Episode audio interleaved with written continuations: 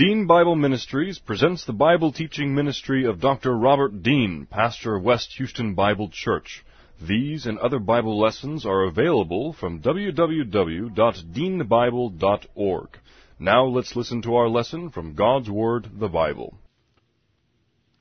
This is the record that God has given to us, eternal life, and this life is in His Son. He who has the Son has the life. He who does not have the Son of God does not have the life. He who believes on him is not condemned, but he who believeth not is condemned already, because he has not believed in the name of the only begotten Son of God. For there is no other name under heaven given among men whereby we must be saved. For by grace you have been saved through faith, and that not of yourselves, it is the gift of God, not of works, lest any man should boast. For I am persuaded that neither death, nor life, nor angels, nor principalities, nor powers, nor things present, nor things to come, nor height nor depth, nor any other created thing is able to separate us from the love of God which is in Christ Jesus our Lord. For of him, and through him, and to him are all things, to whom be the glory forever. Amen. Before we begin our study in God's Word this morning, let's go to the Lord in prayer. Father, we are Again, thankful that we can come together this morning to study your word, that we can come together in freedom. We're thankful for Phil and his service. We're thankful for uh, others like him who are standing out there on between us and the forces of evil that seek to destroy, attack and destroy the freedom in this nation. Father, we continue to pray for our nation, pray for our leaders, pray that they would uh, make wise decisions, pray for those who uh, counsel and advise them that they would be uh, given, giving wise counsel. We pray for those who would give evil counsel that their counsel would be thwarted. Father, we pray for us as we study your word today that we might have genuine humility as we approach your word and that we might be open to the teaching of God the Holy Spirit, respond to it as he challenges us with the veracity of your word. We pray this in Christ's name. Amen. In the seventh century, or almost early, or almost the end of the 8th century BC in 701, the southern kingdom of Judah faced a national crisis. Nations face crises all the time. We face various crises today in our nation. We face a crisis of leadership. We face economic crisis. We face uh, potential military crises that, uh, given a, any simple turn of events, could bring uh, unimaginable horror and destruction on the life as we know it.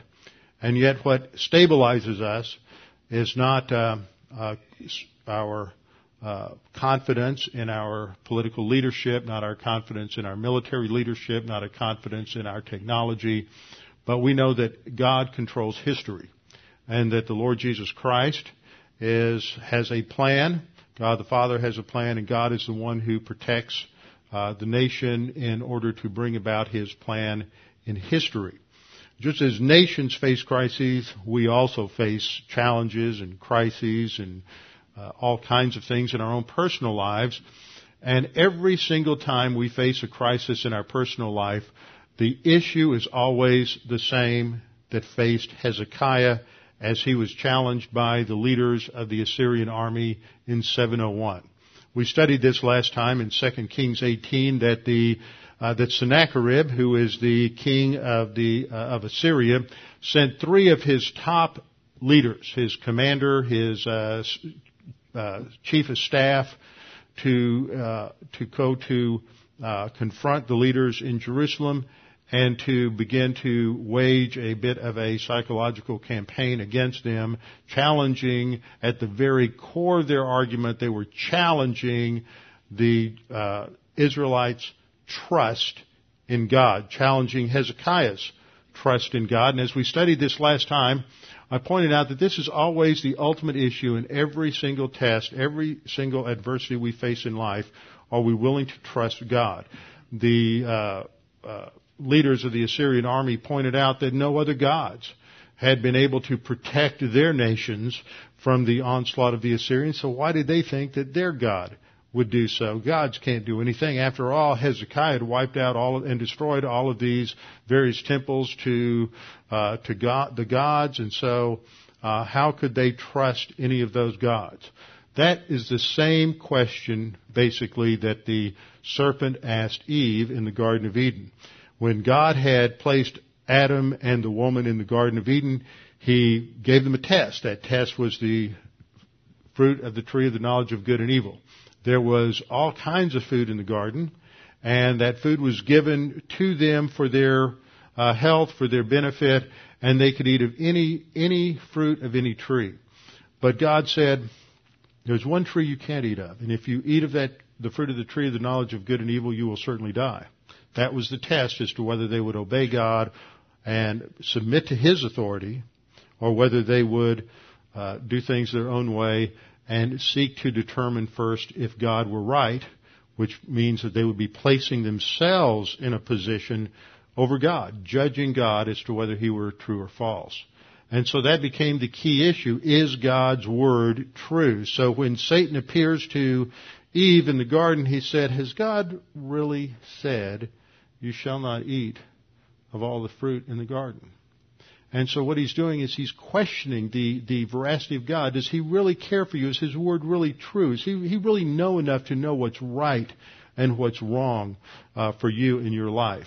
And can you really truly trust him in the clinches? That's the same question that is being posed to Hezekiah and the Jews in Jerusalem. Can you really trust God and His Word? And so today I want to begin by looking at this particular question. Can we really trust the Bible? Can you really trust in God's Word? After all, uh, maybe this is just some other religious book. Other people believe their book is from God. You have the Quran, the Bhagavad Gita. You have uh, various other religious traditions. How do we know that the Bible really is the Word of God and that the Bible is true? Now, last time, last time I pointed out that the first reason we know in uh, this, our soul, in the very heart of our being, that the Word of God is true is because the Word of God comes with a self-authenticating confirmation. Now that's not mysticism. That's not saying, well, I know it's true just because it's no, it's true. It's not like what the Mormons say that you just have this burning in your bosom. That's the phrase they always use. And uh, I remember some years ago I was up at uh, Palmyra, New York, and going through uh, the the Mormon uh, museum there. That's where Joseph Smith was born. And there was an elderly man in his uh, late 70s who was my tour guide and uh, he started giving me his testimony. That's their responsibility. They're really missionaries. So if you ever go to any of those places, you realize the tour guide is a missionary, and his job is to uh, convert you to Mormonism. And uh, he was telling me about how he had grown up in uh, Georgia. And he had been in a Baptist church for most of his life. Incidentally, the Southern Baptist denomination is the source of the greatest number of converts, the highest percentage of converts uh, from any one group uh, to Mormonism. And that's because I think that in, in, in not just the Baptist church, but in a lot of evangelical churches, there's a shallow or superficial uh, mysticism that Mormon uh, authority really appeals to. And that is, how do you know it's true? It's true because it sort of resonates or vibrates inside of me. Uh, there's not any necessary his, uh, objective validation, verification, archaeological documentation, any of those things for the teachings of the uh, Mormon Church. But all they appeal to is this subjective resonant in your soul. Well, that's not what we're talking about. When God speaks to anyone in the Old Testament, you notice that they don't stop and say, is that, is that really you, God? They fall on their face. It, it, it is the voice of God. You don't question it. You know it. Now you may, uh, in terms of the voice of God that comes in Scripture, you may suppress that truth in unrighteousness, as, as Paul says in Romans 1, but nevertheless, in your heart of hearts, in the core of your soul, you know that that is true. So that's the first way we know that it's true. But we don't stop there. As Bible believing Christians, we know there, that God recognized that people would also question, how do we really know that it's true? And I pointed out at the end of our class the last time that in the Old Testament, God gave the Israelites two tests. Two tests to make sure that when a prophet said, thus says the Lord, that it truly was God speaking and not some prophet just promoting his own agenda. The first test was the test of consistency. That's covered in Deuteronomy 13, 1 through 5. And the point there is if you have settled, secure, uh, agreed upon, certain revelation from God and somebody comes along and says to do something that is, that contradicts what God has already said to do or not to do, then you know that He's not from God. God is not going to contradict Himself. He's not going to say to do one thing at one time and then say to do just the opposite sometime later. So consistency is the first test given in the Torah. And the second test was that when a prophet predicted an event to occur, he had to be 100% accurate. If he was off in any detail, no matter how minor it was, then he would be a false prophet and he was to be stoned. In either case, if anybody claimed to say that they were speaking for the Lord and they weren't, then the death penalty was to be invoked immediately. And the reason for that is that the ultimate authority in anyone's life is God, and if you are going to counterfeit that, then that is the most horrible, the most egregious, the most dangerous thing you can do because it will change a person's life, change, uh, change their destiny. So we saw that those two are the tests of consistency, the test of 100% predictive accuracy. From that we see a couple of uh, uh, principles. First of all, if the Bible is the objective revelation of God to us, then there will be external confirmation. We will be able to verify and validate uh, a number of things in that revelation. Not necessarily everything, but that what we do discover historically, archaeologically, scientifically, it will comport with what the Word of God says to be true and it will not contradict it. Second, we know that there will be verification in the transmission and the preservation of the text of Scripture, so that we have historical and through historical and archaeological confirmation, we know that uh, the Hebrew text that we have that lies behind the uh, English translation that you have in your Old Testament, the Greek of the Greek New Testament is uh, 100% accurate. We have the Word of God. It didn't change over time.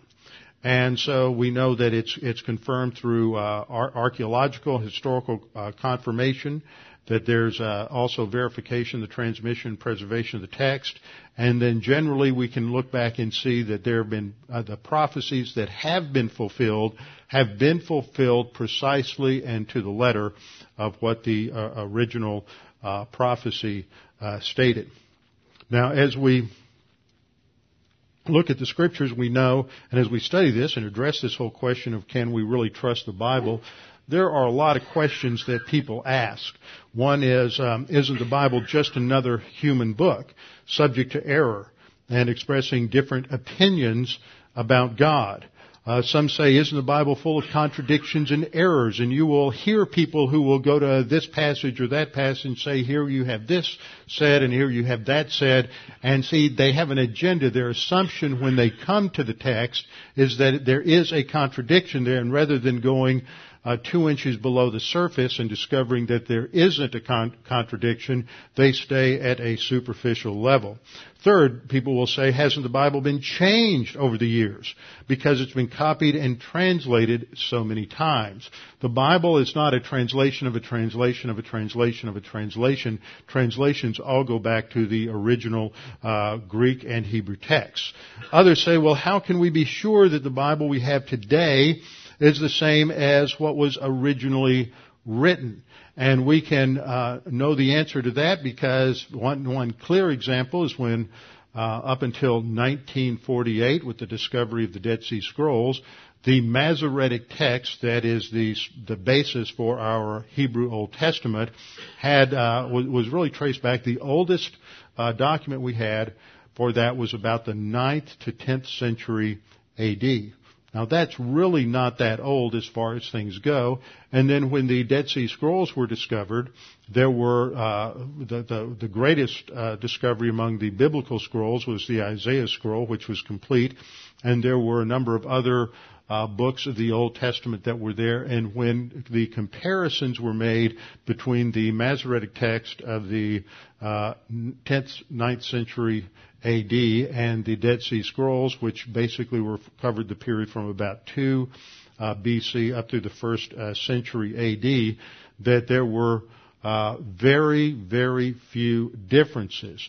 And the vast majority of the differences were just uh, updates in spelling, updates in uh, modernization of some terms o- over time, and uh, in many cases, what was discovered was that the that uh, and they have various ways of evaluating this is that the uh, Masoretic text, the text that underlies the Hebrew Old Testament, was actually superior to the text that they had uh, that uh, in the Dead Sea. So, uh, and one of the reasons they can discover that is because Hebrew was originally written with just consonants, no vowel points, no vowels. So with just consonants, and you always have to, you know, work at it a little bit because it reads backwards from right to left, and no vowels. So you have to learn that. But over the over time, in the development of the language and the study of the Old Testament, the, uh, the, the Jewish scribes developed systems of adding vowel uh, indicators, what they call vowel points, and um, and so initially they just had two or three vowels that they would insert into the various words to indicate the pronunciation to preserve the pronunciation. But over time they developed a couple of other systems for inserting those vowel points. So if you have a, a, a, a Hebrew document that has fewer vowel points than another one, I mean, of the same of the same passage, then you know that the one that has fewer vowel points is based on an older text. And the Masoretic text actually has fewer vowel points in the Torah. That's the first five books of the Old Testament than the Dead Sea Scroll text of the uh, uh, uh, of the Torah. So that indicates that you have that the Masoretic text is based on an older uh, original than the Dead Sea Scroll. So we can be sure that things have not changed over the years. Uh, some people say that there were people who uh, just got together and they're the ones that impose their opinions on which books should be in the Bible and which should, shouldn't, whether it was a group of rabbis or the Council of Jamnia or Constantine or somebody else. And what is recognized at those councils is what's been accepted in practice. It, it, it's sort of a, a recognition of a de facto reality. It is not imposing something. It's basically saying the books that have been accepted as authoritative for the last two or three hundred years uh, are these, and we are recognizing that. So it is not. Uh, it's a misrepresent, misrepresentation to say that any individual group of individuals chose these books. They recognized what had internal authority. Others raise the question, there are so many different interpretations of the Bible, how can we know what is right? Well, that's why you learn how to do Bible study methods, how you learn to investigate anything. If you're going to let a question like that put you off, then let's let everybody out of jail and quit investigating crimes. You know, there's uh, so many versions of, of uh, any particular crime or any particular event. Uh, uh, but there are ways to investigate, ways to study, ways to evaluate evidence so that you can come to a certain understanding of what the text says, probably 98% of the time. There's a few passages we're just not sure, they're a little obscure, it just takes a little more digging and a little more time to study that. Uh, second, uh, I mean, another question people ask, isn't the Bible the product of evolving religion that originated with the Babylonians and the Assyrians? And, and that's just not true. When you look at what the Bible says over against any other religious system in the ancient world, it's, the difference is night and day. Because the Bible holds to a God who is uh, a, a unified God who is outside of creation and all of the other uh, religious systems have a God that is part of creation and who is subject to the laws of the creation. So ultimately they put matter ahead of God, sort of like modern scientific theories of evolution. And then people will say, well, doesn't the Bible contain historical and scientific errors? And uh, that is not true, and I'm not going to have time to go into all of those details. That's a totally different different arena. But if you're interested, especially on the scientific area, we had a uh, conference here back in March on the topic of creation and evolution, and you can get those DVDs and those MP3 files. They're easily downloadable off the website or any other media format you uh, wish to use in order to see the answer to those questions.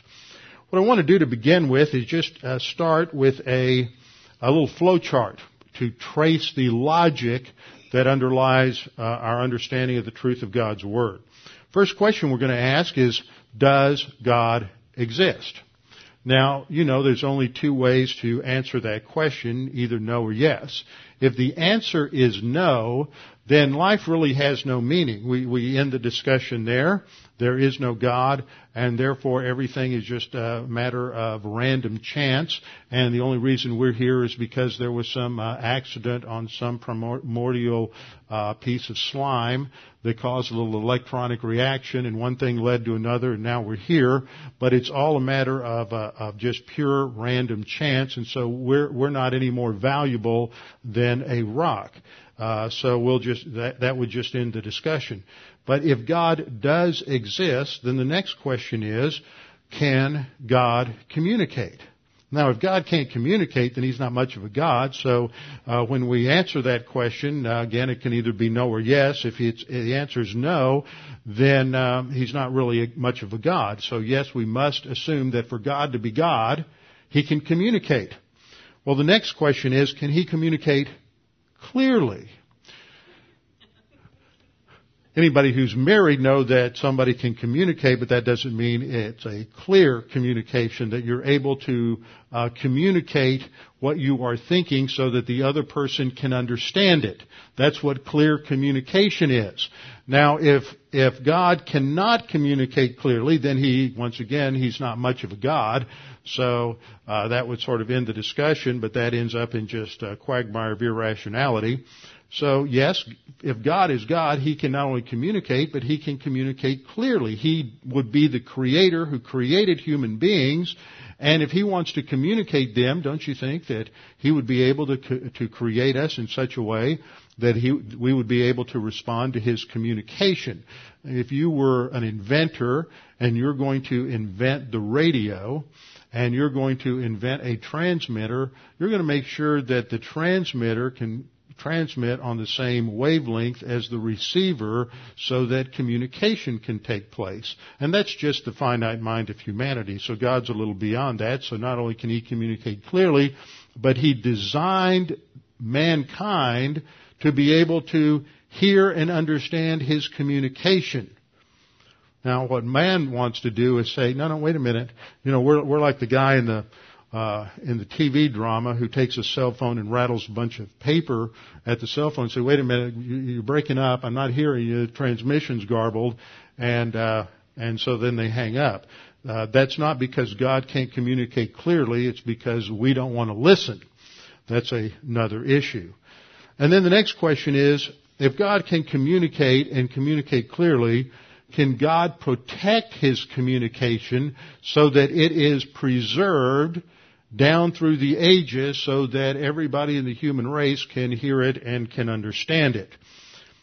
So if God, so what we conclude then is if God can communicate, and He can, and He can communicate clearly, and He can, and He can protect His communication, and He can, then what would the characteristics of that communication be? Well, I pointed out one already, and that is that it would have an inherent authority. It would be self-authenticating in uh, terms of his voice. But also it would have other, other characteristics. It would be consistent. There would not be uh, contradictions. Uh, it would be accurate. Where it could be tested, it would be accurate. Not everything would necessarily be able to be uh, uh verified or validated, but that which could be verified or validated would be accurate. Therefore, it would be supported through different types of evidence, textual evidence, historical evidence, archaeological evidence, And uh, in terms of its makeup, what it states, uh, not only would it be consistent, but it would be internally logical and rational. Now, the reason I say internally logical and rational is if you don't accept the basic presuppositions or the basic assumptions of the Bible, which is basically what we've been going over, and that is that there is a God, that He exists, and that He can communicate to man. If you don't believe that, then you're going to look at the Bible as just a bunch of irrational, illogical mumbo jumbo. Uh, just as if you are a Bible believing Christian and you read the Bhagavad Gita, then you're going to think it's just a bunch of mystical, magical mumbo jumbo, and it's a bunch of nonsense. That's because you don't believe, uh, you're not going to grant the basic assumptions that lie behind that religious book. Same thing if you're comparing or evaluating the Quran or the Book of Mormon or something like that. So the Bible is internally logical and rational. And it is without error in the original. Always emphasize that because people have copied things and error has gone in in different times, but that is always corrected because of the uh, number of uh, number of manuscripts that we have. So we then raise the question, has God communicated to man? And the answer is, if God created man, then he would communicate to man. He would uh, created man in such a way as to respond to that communication. And the Bible claims to uh, be that communication to man. It claims that in a number of different ways and a number of different uh, passages. For example, uh, 2 Timothy 3.16 says that all scripture is inspired by God. Actually, the Greek means it's breathed out by God. God is the source. 2 Peter 1, 20 21 states, But know this first of all, that no prophecy was ever made by an act of human will, but men moved by the Holy Spirit spoke from God. It's not their word about God, it is God's word through them. 2 Samuel 23, 2, Samuel said that, or the writer says, the Spirit of the Lord spoke by me, and His word was on my tongue. Uh, in Zechariah 7:12, we read the law and the words which the Lord of hosts had sent by His Spirit through the former prophets. Again and again and again, you have this emphasis on the fact that it is God who is the author of Scripture, and He speaks through the writers of Scripture. Numbers 23:19 emphasizes the veracity of that communication. God is not a man that He should lie, nor a son of man that He should repent. Has He said, and will He not do it, or has He spoken, and will He not make it good? Many, many times in the scripture you have the phrase, thus says the Lord. It is not Jeremiah's opinion, it's not Daniel's opinion, it's not Matthew or Mark or Luke or Paul's opinion. It is the Lord who is speaking. We have the phrase God said 46 times in the Bible. We have the phrase God spoke 12 times in the Bible. We have the phrase the Lord said 233 times in the Bible. We have the phrase the Lord spoke 133 times in the Bible. And we have the phrase says the Lord uh, 502 times in the Bible. And that doesn't cover all of the various ways in which the writers indicate that God is the one who is speaking. But just among those uh, five different phrases. That's over 900 times throughout the scripture. We have the scripture claiming that what it is giving us is the very word of God, not the word of man. So now we have the question, is the Bible true? Second flow chart. Let's just think about this logically. First of all, the Bible claims to be God's revelation of himself to man. Now the reason I'm emphasizing that is because a lot of people think that what the Bible is, is man's record of his encounters with God. So these people had an encounter with God and they wrote it down and that's just their subjective impressions. That's just their ideas. It's not something that is being transmitted from outside of themselves through them to us. That's what we believe, that the Bible is God's Word communicated through human authors to us. So the Bible claims to be God's revelation of himself to man again and again and again, as we saw over 900 times with just those phrases we looked at. So either this is false or true. You only have those two options. Either you're going to agree that the Bible claims to be God's revelation of himself to man, or you don't speak English. Right? Because that's what it says. So if um, you only have two options, it's either false or true. Now, if it's false, then that means that the and the Bible isn't God's revelation of himself to man, then it's no better than any other book, at the very least. It's no better than any other religious book.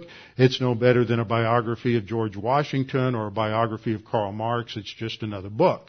And it just has somebody else's opinion. If it's false, then it really is a fraud and deceptive and should be rejected completely and destroyed because if the Bible claims it is the Word of God and it is going to give you absolute truth and it's not the Word of God and it's all a lie, then it's just a horrible, terrible, uh, wicked thing.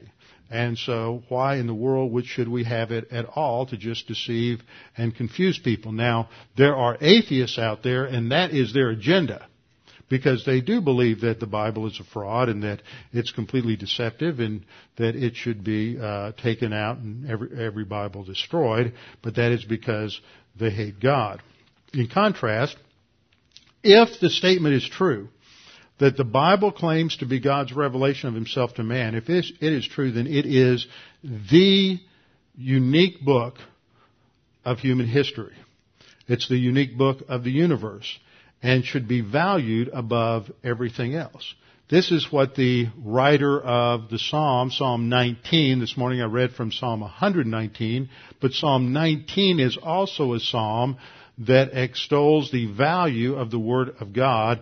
And in Psalm 19, we read that the Word of God, the law of God, the testimony of God is more to be desired than gold, yea, than much fine gold. So the writer of scripture recognized that nothing in life, no job, no career, no individual, nothing in life is more valuable than the Word of God. Well, what are some of the things that make the Word of God unique? Now I'm going to go through some of this rather quickly because what I'm intending to do, and I do this now and again, for those of you who are visitors, I want to warn you why I do this. I want to uh, overload you with a mass of data. I don't want you to necessarily be able to write down everything. I want to overload you with how much evidence there is and not just give you necessarily two or three little things. First of all, the Bible was written over a period of 1500 years at least. Moses wrote about 1405 BC. The last book written was written about 95 AD. But uh, Job may have been written before Moses wrote the Pentateuch. We don't know. And the the uh, sources that Moses used uh, were written before Moses uh, collated them, especially into the book of, uh, of, Genesis. So here you have a book that's written over 1,500 years. Obviously, one person didn't write it. You don't even have two or three people uh, that write it. In fact, the Bible was written by over 30 authors from a wide variety of backgrounds. Now, I would suggest that if we took 30 well-educated people out of this congregation and had them write out uh, three to five page uh, position papers on any number of controversial subjects, everything from freedom to politics to law to morality, uh, what, marriage, uh, whatever it might be, that we couldn't get those 30 people who've been sitting here who basically agree on most things to agree on every piece of minutia. And yet in the Bible what you have is 30, over 30 authors who are writing over 1500 years. In most cases they didn't even know each other and they write and discuss uh, all the most controversial subjects in human history and they don't disagree with each other. And they came from a lot of different backgrounds. Moses was trained from birth to be the Pharaoh of Egypt. He turned his back on that and uh, aligned himself with uh, his people, uh, the Israelites. Joshua was a general. Samuel was a prophet. David was a shepherd who became a warrior and later king of Israel. He was also a musician and a poet. Uh, Amos was a herdsman and a farmer and a fig picker. Isaiah was part of the aristocracy in Israel. He was part of the royal family. Solomon uh, was a king. Uh, Daniel was a captive who was taken hostage to Babylon and was trained to be a bureaucrat in Babylon. Eventually he became uh, the the uh, third most powerful person in um, in Babylon. Nehemiah was the cupbearer to Artaxerxes. That was the second most uh, powerful position in the government under the uh, emperor. Uh, Matthew was a Jew who worked as a Roman tax collector, much hated by the rest of the Jews. Uh, sort of like most of you have fe- warm, fuzzy feelings for IRS agents. Um, John was a commercial fisherman. Luke was a physician. Paul was trained to be a rabbi. Uh, Peter also was a commercial fisherman, so they represented a lot of different educational backgrounds. They represented a lot of different cultural backgrounds, and they operated over a period of 1500 years. Yet they were uh, unified in everything they said about every uh, topic. The Bible is unified around one basic theme, which is presenting God's redemptive plan for the human race, and there's no contradiction from Genesis to Revelation. There's only one way to salvation, and that's God's way, not man's way, and it's based on grace and not on works. Uh, I've already mentioned this one. Point number four: the Bible covers all the most controversial subjects, yet without contradiction. It was written in a wide variety of styles and literary genre. You have poetry, you have history, you have uh, law, uh, you have prophecy, all of these different styles, and each of the books is written in the style of its uh, personality of its author. Uh, and sixth, in its unity, it's always focused on God's redemptive plan. Uh, eighth, it's unique in its preservation. In fact, one of the uh, great scholars of Scripture in the 20th century was a man by the name of Bernard Ramm, who wrote a book on uh, uh, several books related to Scripture and interpretation. And he wrote concerning the preservation of the Old Testament that Jews preserved it as no other manuscript has ever been preserved. With their Masorah, that is the various uh, uh, various annotations and marks that they put into the text in order to make sure that people would rem- remember the punctuation and uh, and preserve the pronunciation. They kept tabs on every letter, every syllable, every word, and every paragraph.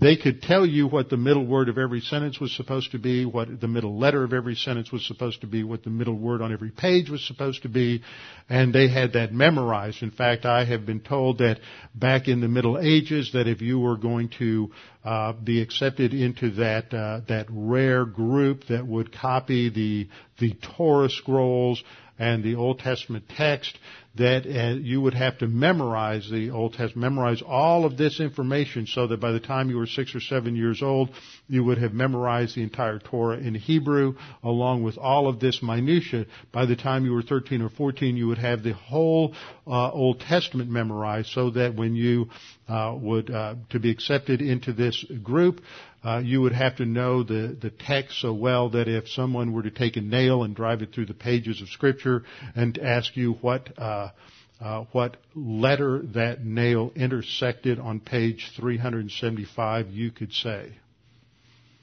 That's because they wanted to make sure that there were no mistakes. Nobody uh, left a word out or left a letter out or changed a word or anything of that of that nature. Ninth, we learn that the Bible is unique in the way it describes the lives of its heroes, the people in the scripture. They are described complete with all of their flaws and failures. We learn all about their sins. We learn all about the, uh, the incest. We learn about adultery. We learn about their arrogance, everything like that. And so we just, um, uh, uh, it's not like that in any other book. These things are looked past. Lewis Sperry Chafer said of the Bible that the Bible is not such a book as man would write if he could, or could write if he would. The Bible claims for itself uh, absolute authority and that it will be preserved. Isaiah 40 verse 8 states that the, gra- the grass withers, the flower fades, but the word of our God stands forever. Jesus said in Matthew 24:35, "Heaven and earth will pass away, but my words will not pass away." In Matthew 5:17, Jesus said, "Do not think that I came to abolish the law or the prophets. I did not come to abolish, but to fulfill." And so we have again and again these claims of Scripture that the, the words of Scripture are the very words of God. Isaiah 59:21. Uh, I'll just give you a couple more references. Uh, Isaiah 55:11. Uh, Matthew 4 4, Jesus said, Man shall not live by bread alone, but by every word that proceeds of the mouth of God. Now you can only say that and emphasize that if the Word of God is indeed the very Word of God, His revelation to us. But the Word of God is constantly attacked.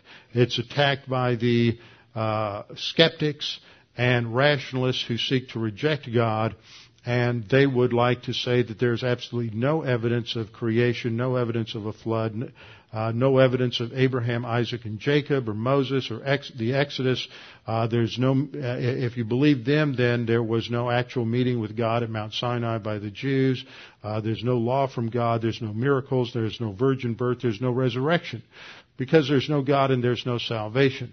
And so what you get from liberal theology is a skepticism that from the get-go rejects the fact that God exists and that God can communicate. In contrast to that, we have evidence. Evidence that confirms the truth of Scripture. In the New International Dictionary of Biblical Archaeology, the, in the introduction we read concerning archaeological evidence, that the purpose of biblical archaeology is to recover material remains of man's past, not to prove the accuracy or historicity of the Bible. Nevertheless, it is important to note that Near Eastern archaeology has demonstrated the historical and geographical reliability of the Bible in many important areas. By clarifying the objectivity and factual accuracy of biblical authors, archaeology also helps correct the view that the Bible is avowedly partisan and subjective. It is now known, for instance, that along with the Hittites, Hebrew scribes were the best historians in the entire ancient Near East, despite contradictory propaganda that emerged from Assyria, Egypt, and elsewhere. Nelson Glueck, who is one of the most renowned uh, biblical archaeologists in the 20th century, stated, all that I have ever said is that in all of my archaeological investigation, I have never found one artifact of antiquity that contradicts any statement in the Word of God. Archaeology, actually, again and again and again, there are things that are discovered that confirm Scripture when there are numerous so-called scholars and academics and archaeologists who have even claimed the opposite. Um, when we get into looking at the Old Testament, just a couple of things that uh, I want to point out that you can uh, be, be, reminded of in some cases. Uh, for example, when Nineveh was discovered in the uh, near the middle of the 19th century, the very existence of Nineveh had been doubted before that.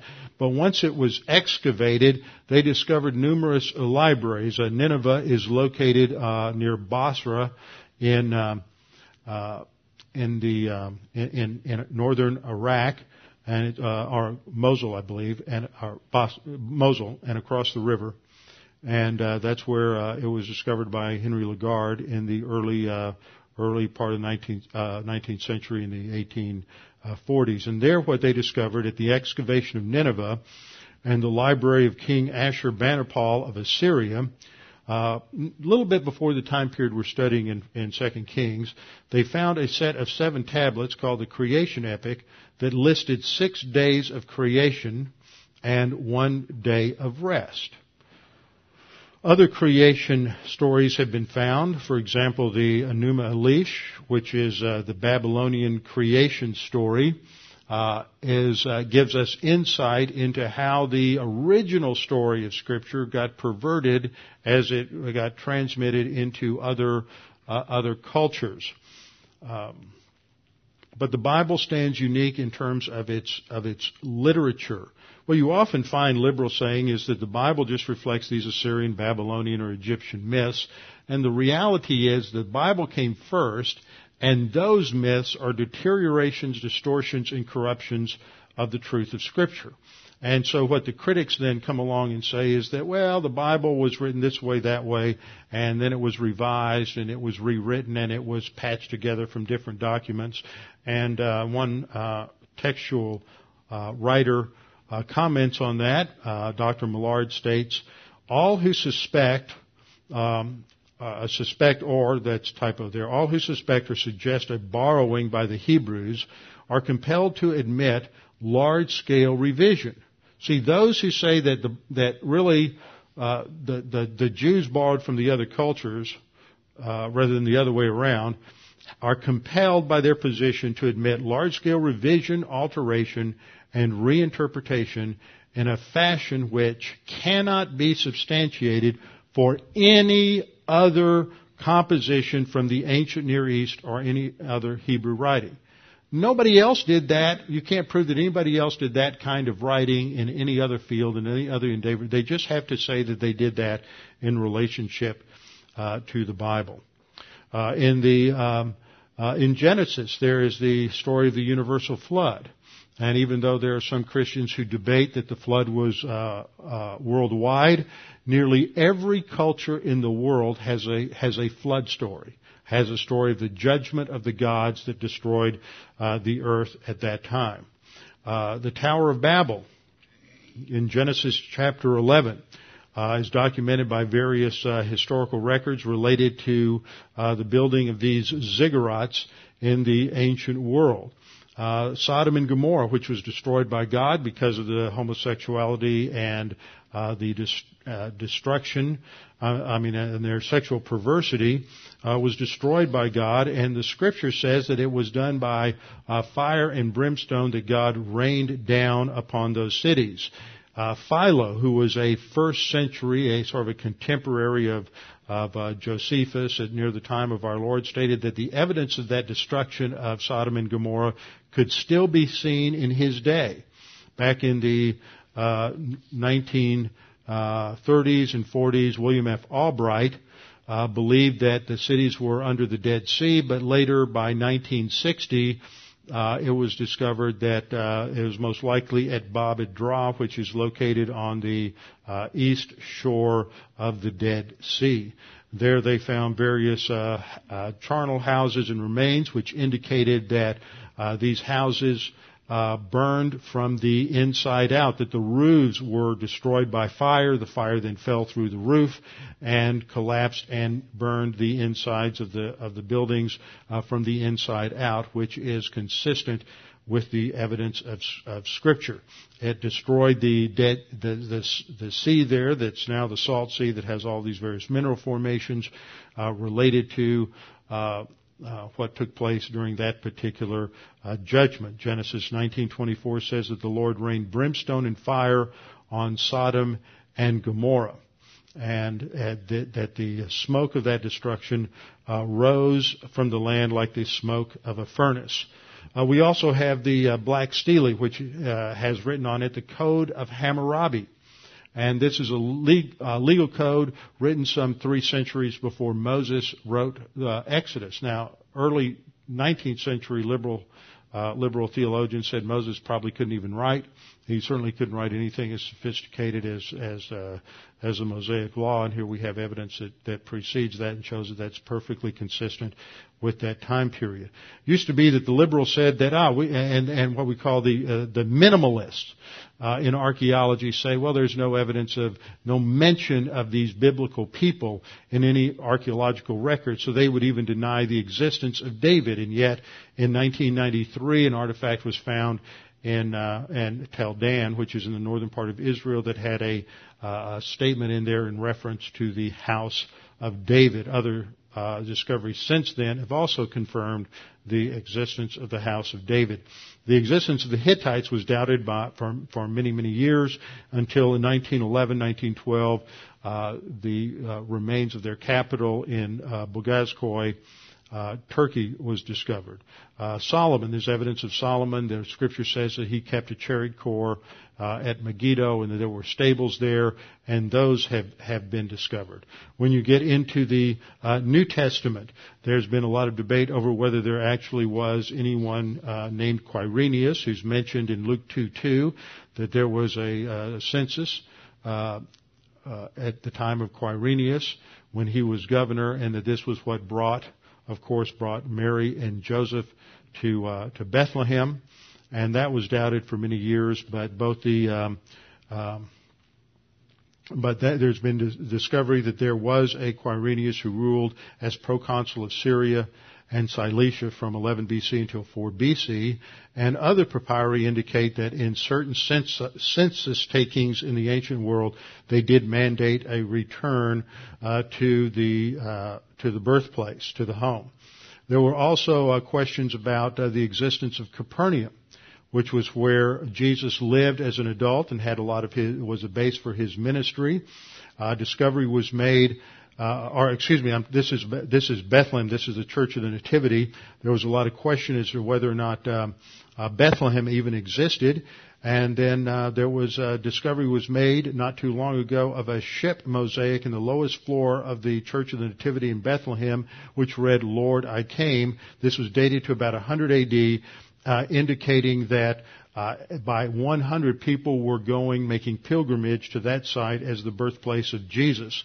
When uh, Hadrian uh, defeated the Jews in the second rebellion, uh, he planted a grove of worship of Adonis over the site because he wanted to wipe out all evidence of Christian sites and Jewish sites. Uh, at that time. Uh, the church father Jerome, who translated the um, Bible into Latin, which became the Vulgate, uh, did so at this particular uh, location because this is where uh, uh history said that the Lord Jesus Christ was born. Uh, Eusebius recorded that Helena, the mother of the Emperor Constantine, built a church there in order to preserve that place of birth because of the evidence that she was given.